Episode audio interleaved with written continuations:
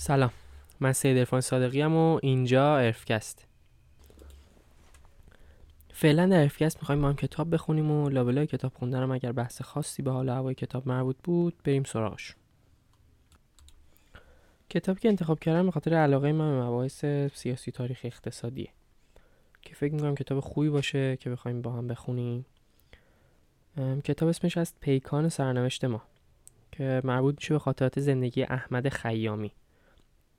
مدیر کارخانجات ایران ناسیونال و فروشگاه زنجیره کوروش و که با ساخت اتومبیل پیکان احتمالا اسم خاندان خیامی رو بشناسیم که توی دهه چهل شمسی فعال بودن. این کتاب انتخاب کردم که هم به خاطر علاقم بوده هم به خاطر اینکه با هم بخونیم یه تصویر ذهنی از وضعیت کار و زندگی دهه چهل شمسی. و اتفاقاتی که بیشتر در فضای کاری و business ی اون موقع اتفاق می افتاده ما یه تصویر ذهنی پیدا بکنیم. و کلا هم سعی کردم هر اپیزود حدود سی دقیقه باشه. حتی سعی کردم که نه. سعی می‌کنم اپیزودها سی دقیقه ای باشه که با حوصله و دقت بیشتری بتونیم بخونیم و جلو ببریمش و صرفا سرسری خوندن و رد شدن ازش نباشه. کتاب پیکان سرنوشت ما.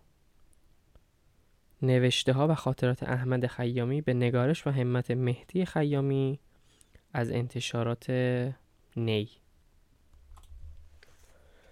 بخش اول تولد و خانواده. من احمد خیامی آنطور که در شناسنامه هم نوشته شده در سال 1303 در مشهد به دنیا آمدم. تاریخ تولدم حتی در گذرنامه هم روز و ماه ندارد و در آن فقط سال 1924 ثبت شده است. چون پدر و مادرم سواد خواندن و نوشتن نداشتند تاریخ دقیق ولادت مرا در جایی ثبت نکردند در واقع آنها تاریخ تولد هشت تن از ده فرزندشان را مکتوب نکردند و از روح و ماه و سال تولد آنها اطلاعات دقیقی در دسترس نیست.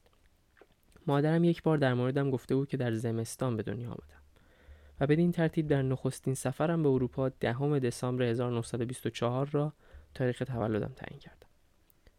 در آن روزگار کودکان ما ارزش و شخصیت بچه های امروزی را نداشتند و آمدن و رفتن انسان ها آنگونه که باید مهم نبود نه جشن تولدی برای کودک می گرفتند نه شمع مناسبی برای این مناسبت روشن می شد و نه هدیه و بوسه در کار بود هرچه بود کودکی به دنیا می آمد و چند سالی شیر مادر یا دایی را می خورد و بعد هم پسرها تا 5 6 سالگی در کوچه های خاکی با بچه های همسن و سال خود بازی می کردند.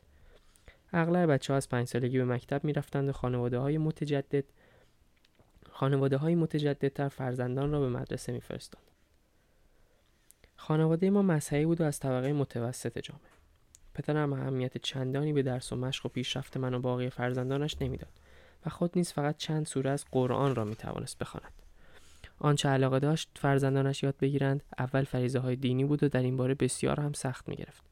پس از آن برای پدرم آموزش آینهای مذهبی مهم بود اما آنچه من از پدر و مادرم آموختم پشتکار درستی امانتداری و دوستی و کمک به مردم توحید است بود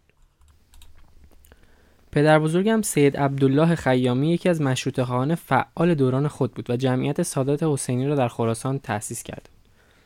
هم او بود که بعدها در کنار اعضای همان جمعیت از مشروط خواهان و انقلاب مشروطیت حمایت کرد. پدر بزرگ در گوشه ای از خانه خود مدرسه مدرن به سبک مدارس جدید راه انداخته بود که البته من فقط میز و نیمکت و صندلی های آن را دیده بودم. سید عبدالله از زادگاه خود یعنی سده اصفهان به مشهد مهاجرت کرده بود و شغلش دوختن چادر و خیمه برای ادارات و دستگاه های دولتی بود. به قولی خیمه زن بود و به همین مناسبت نام فامیل خیامی یعنی خیمه دوز را انتخاب کرد که البته نسبتی هم با نام خیام ریاضیدان و شاعر ایرانی دارد. اما پدرم حاج سید علی اکبر خیامی. در جوانی به تجارت روی آورده بود.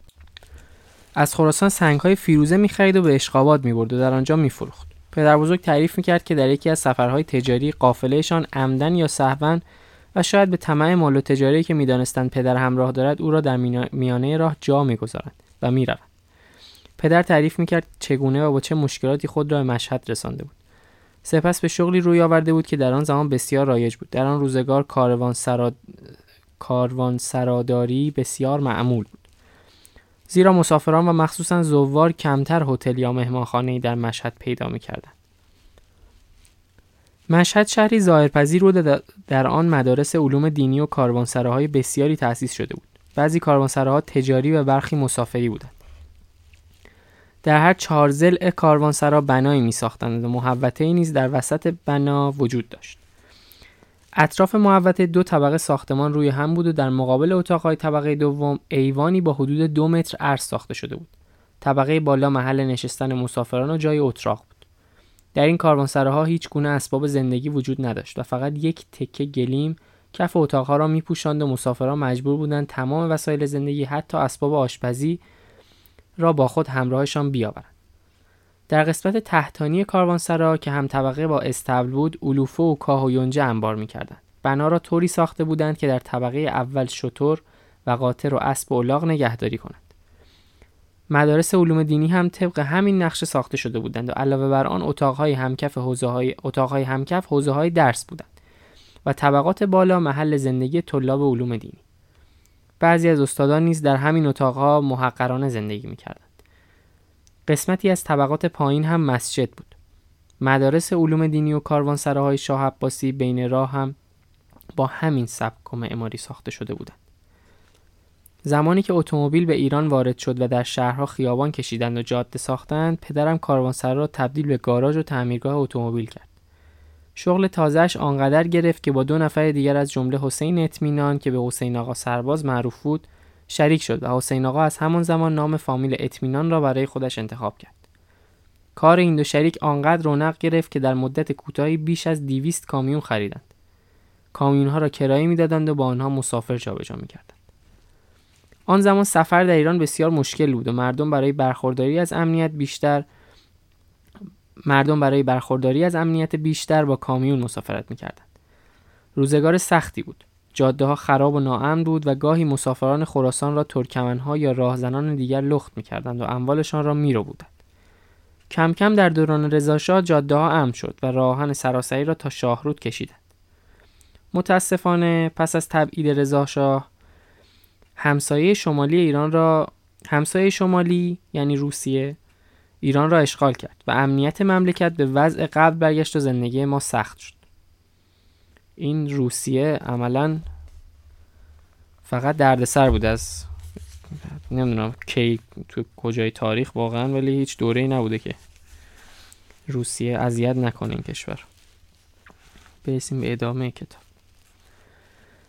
مشهد بافت سنتی خاصی داشت. محله های مختلفی در آن بود از جمله عیدگاه سرشور باغ ملی پایین خیابان و بالا خیابان و نوغان. این محله چون حلقه حرم متحر حضرت امام رضا را در بر گرفته بودند. اطراف نهر و وسط بالا خیابان و پایین خیابان درخت های چنار و سپیدار کاشته بودند که بعضی هایشان را بعضی هایشان بیش از 200 سال عمر داشتند. خانه های معمولی مشهد بیشتر در نوغان و سرشور بنا شده بود. طرف منزل ما بازاری به طول 700 متر با نام بازار سرشور و حمام به اسم حمام شاه ساخته شده بود. آخر بازار سرشور به حمام شاه و مسجد شاه می رسید. پس از گذشتن از یک چهار راه به بازار بزرگ می رسیدیم. بازار بزرگ مرکز خرید زوار و مردم شهر بود. در این راسته فرش فروشی ها، بلور فروشی ها، خرازی ها و فروشگاه های اجناس لوکس و مایحتاج زوار را پیدا می کردی. این بازار از سوی دیگر به صحن کهنه وصل می شد و در مقابل این بازار خارج از محوطه حرم مقدس همان کوچه نوغان واقع شده بود. از محله های دیگر مشهد می شود به محله حاج سکنا و محله داشمشتی ها اشاره کرد. خانواده ما در خانه در محله سرشور زندگی می کرد. مادرم مریم دختر حاج ابراهیم وکیل و تجار بود. بانوی مکتب رفته و قرآن خوانده که می توانست دعاهای مفاتیح الجنان را به خوبی حفظ کند و از حفظ بخواند. اما نمی توانست خط بنویسد. مادرم بیش از 20 شکم زاییده بود که ده تا از آنها زنده مانده بودند. سه پسر و هفت دختر و ده تای دیگر را یا به طریقی سخت کرده بود یا خودشان سخت شده بود. خانواده وکیل و تجار در زمان رضاشاه و پس از آن که مقرر شد خانواده ها نام فامیل انتخاب کنند نام وکیلیان را برگزیدند. شناسنامه گرفتند و انتخاب نام فامیل هم در آن زمان حکایتی بود. یادش بخیر در بنگاه باربری پدرم مردی بود به نام فخرالدین که چند دستگاه اتومبیل داشت. همه او را که اتواری زنانه داشت فخری خان صدا می‌زدند وقتی ش... وقت شناسنامه گرفتن گفته بود من کسی را ندارم که بخواهم نام فامیل داشته باشم. فامیلیش را نوشته بودند فخری بیکس و روی کاف زمه گذاشته بودند. خانواده وکیلیان خانواده پدر بزرگ مادری هم وضع مالی بهتری نسبت دیگران داشتند. حاج ابراهیم وکیلیان وارد کننده قماش، قند و شکر و نفت از روسیه بود و خانه درندشت با اندرونی و بیرونی داشت. حاجی برای رفت آمد اولاغی داشت که خرکچی آن را با زین رنگین و زیبایی تزئین کرد. خرکچی هر روز صبح حاج آقا را سوار اولاغ می‌کرد و تسمش را دست می‌گرفت و حاج را به سرای تجاریش در بازار می آن زمان تجار هر کدام برای خودشان حجره داشتند و حجره پدر بزرگ ما هم در طبقه پایین بود او یک میرزا هم داشت که پشت میز خاصی که آن وقت فقط برای این گونه مشارل ساخته می‌شد می نشست و حساب را با ارقام ارقام سیاق می نوشت و اوزان را با سیاق ثبت می کرد. هر بار که من را برای دیدن پدر بزرگم به حجره او می بردند کارکنان حجره برای آنکه دل نوه حاج را به دست بیاورند های رنگی را از توپ و پارچه ها می کندند و به من می‌دادند. راستی دایه ترک زبان و بسیار سختگیری هم داشتم که صبح خیلی زود از خواب بیدارم می‌کرد و در زمستانهای سرد و سخت مشهد یخ حوز را میشکست و صورت مرا به زور توی آب سرد فرو می‌کرد. اما بنای خانه پدری ما به سبک خانه های معمول آن زمان بود و شمالی جنوبی ساخته شده بود. پدر و اعضای خانواده در یک سمت و امه خانم در سمت دیگر حیات زندگی می‌کردند.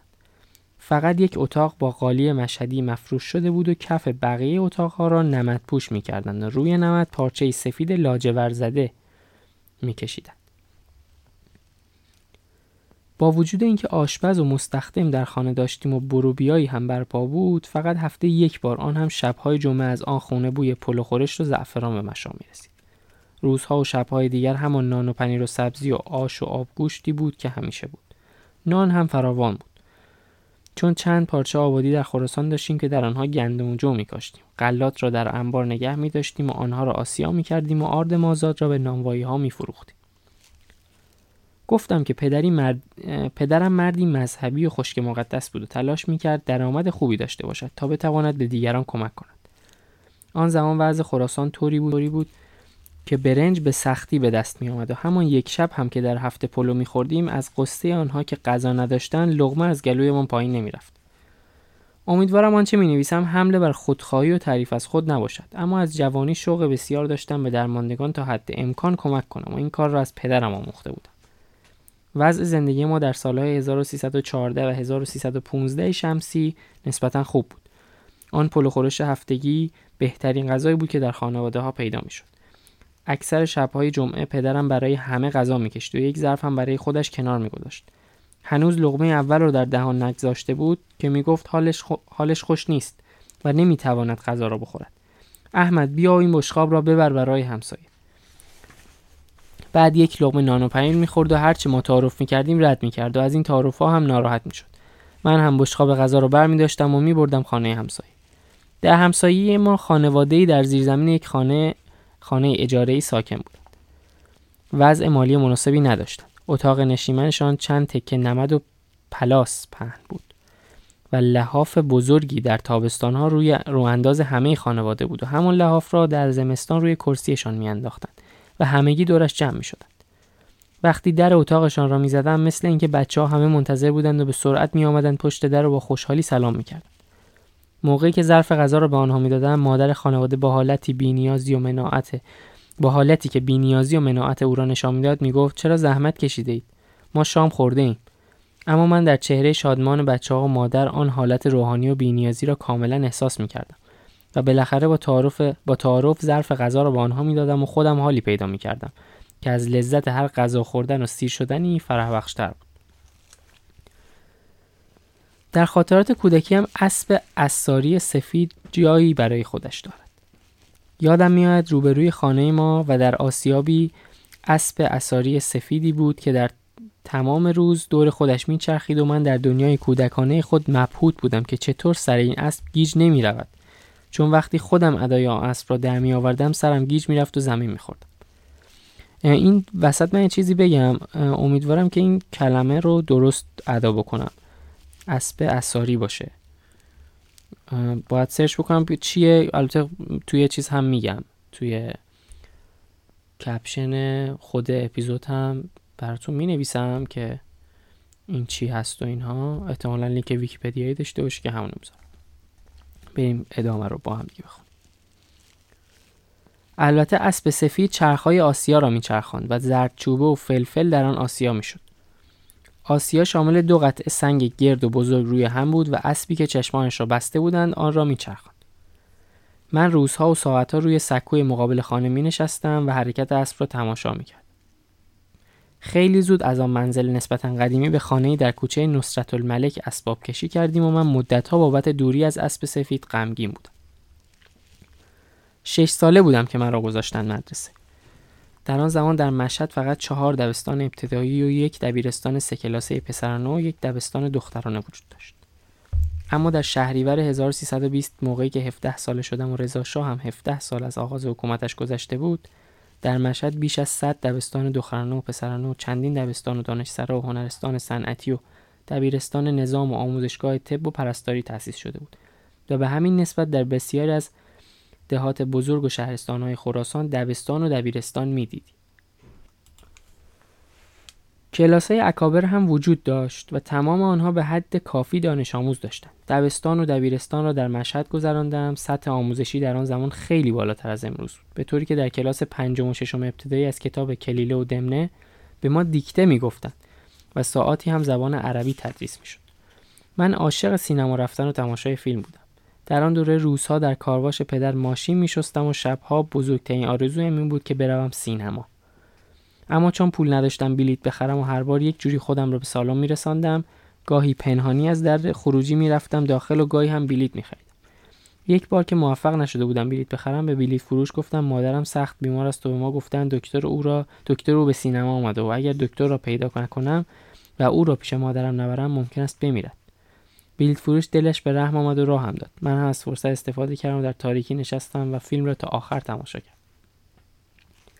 از 13 سالگی شروع کردم به خواندن روزنامه و مجله و کتاب. تا 15 سالگی بیش از 100 جلد کتاب خوانده بودم.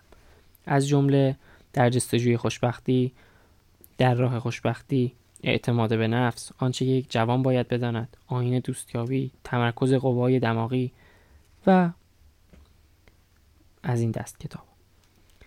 از عنفوان جوانی این کتاب ها راهنمای زندگی آینده شدند. تمام کتاب ها را چندین بار میخواندم و به تمرین هایشان عمل می‌کردم. به خوبی به یاد دارم که کتاب تمرکز قوای دماغی تا آخرین روز اقامتم در ایران دستم بود. از همان سالهای اول زندگی تلاش می‌کردم. با خواندن کتاب سطح معلوماتم را بالا نگه دارم.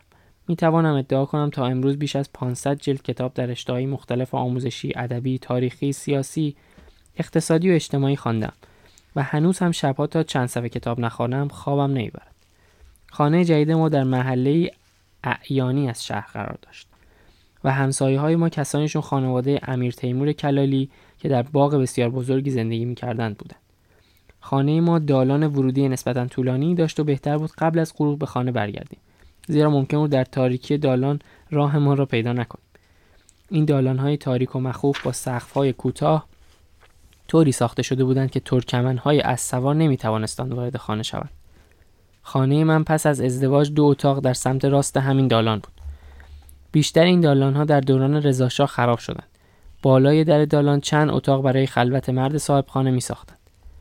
خانه ما هم نسبتا مدرن و تمیز بود و پشت بام و شیروانی به سبک معماری جدید داشت. داخل اتاقها هم بخاری دیواری نصب شده بود.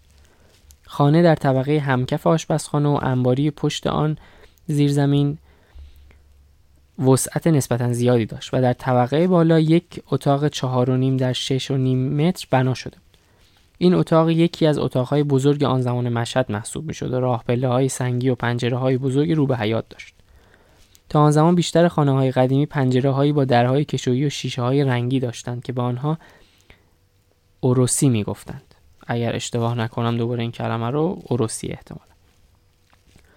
آنها از پایین به بالا یا از بالا پایین باز و بسته می شدند.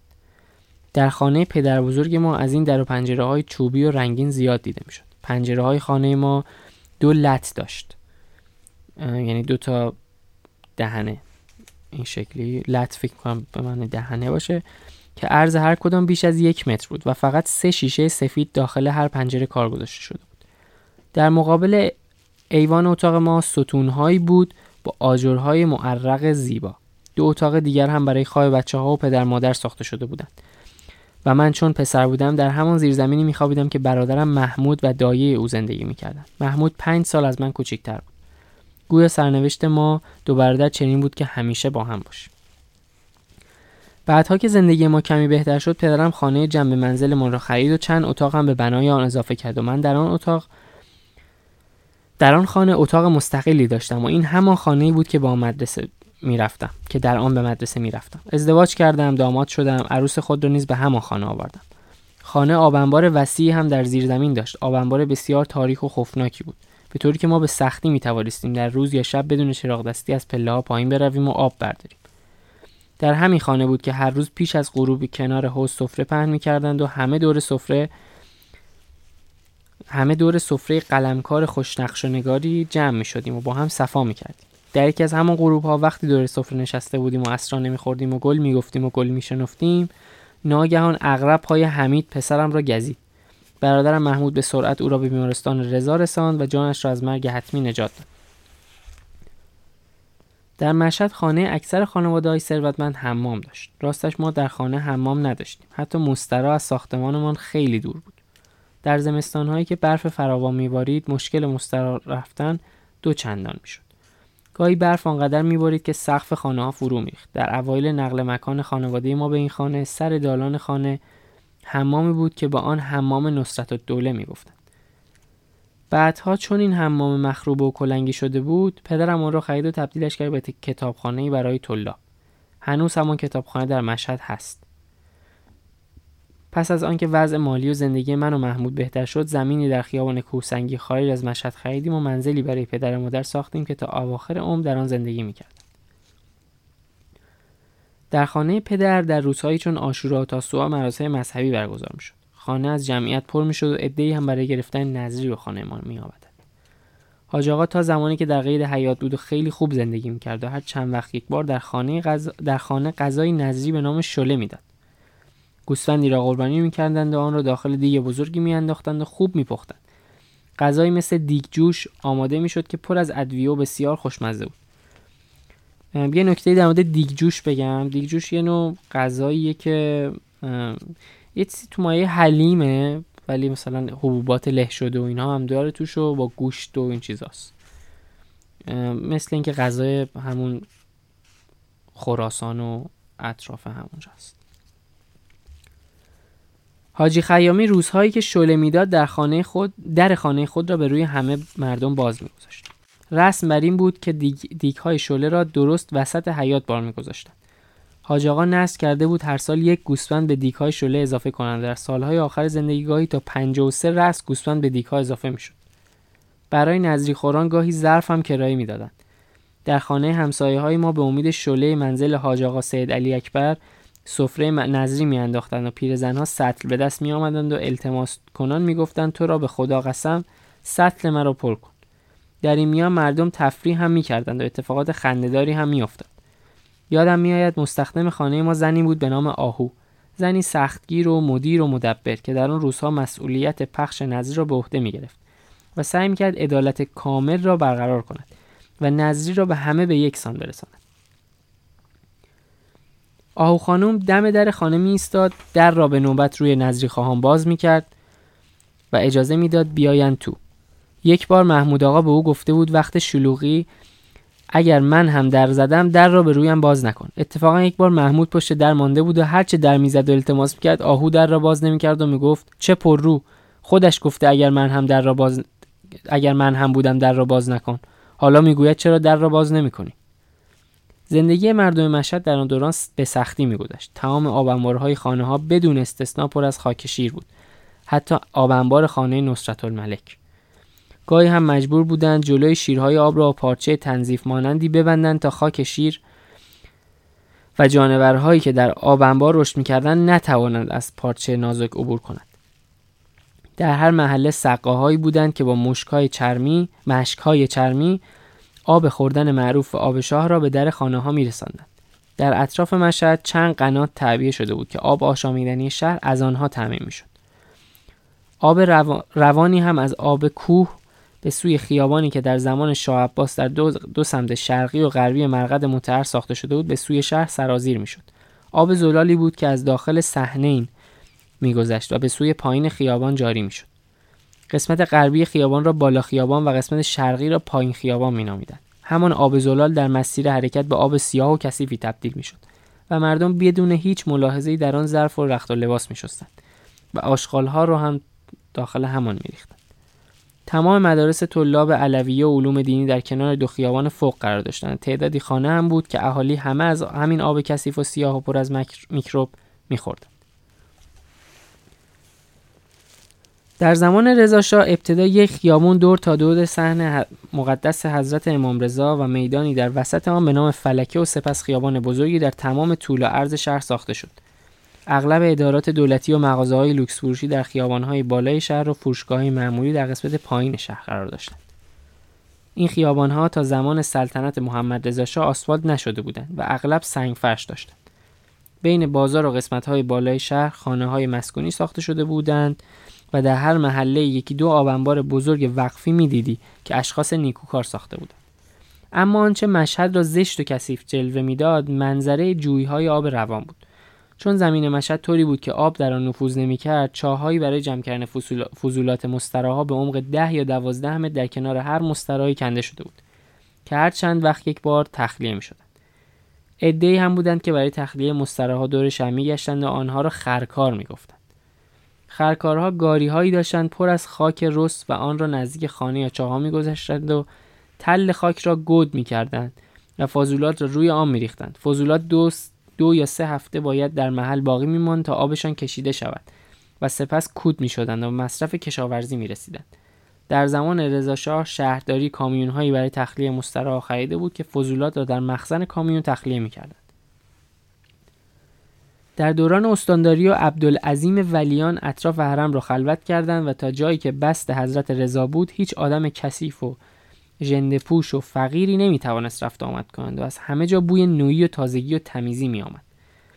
زوارخانه هایی را که متعلق به زوارچی های دزد و متقلب بود و مغازه هایی را که به نام تربت امام حسین مهر و می فروختند خراب کردند و فقط تأسیسات حضرت رضا و موزه آستان قدس رضوی و کتابخانه را نگه داشتند. در زمان استانداری باغر پیرنیا به راستی مشهد آباد شد. در بازار مشهد سراهای مختلفی وجود داشت.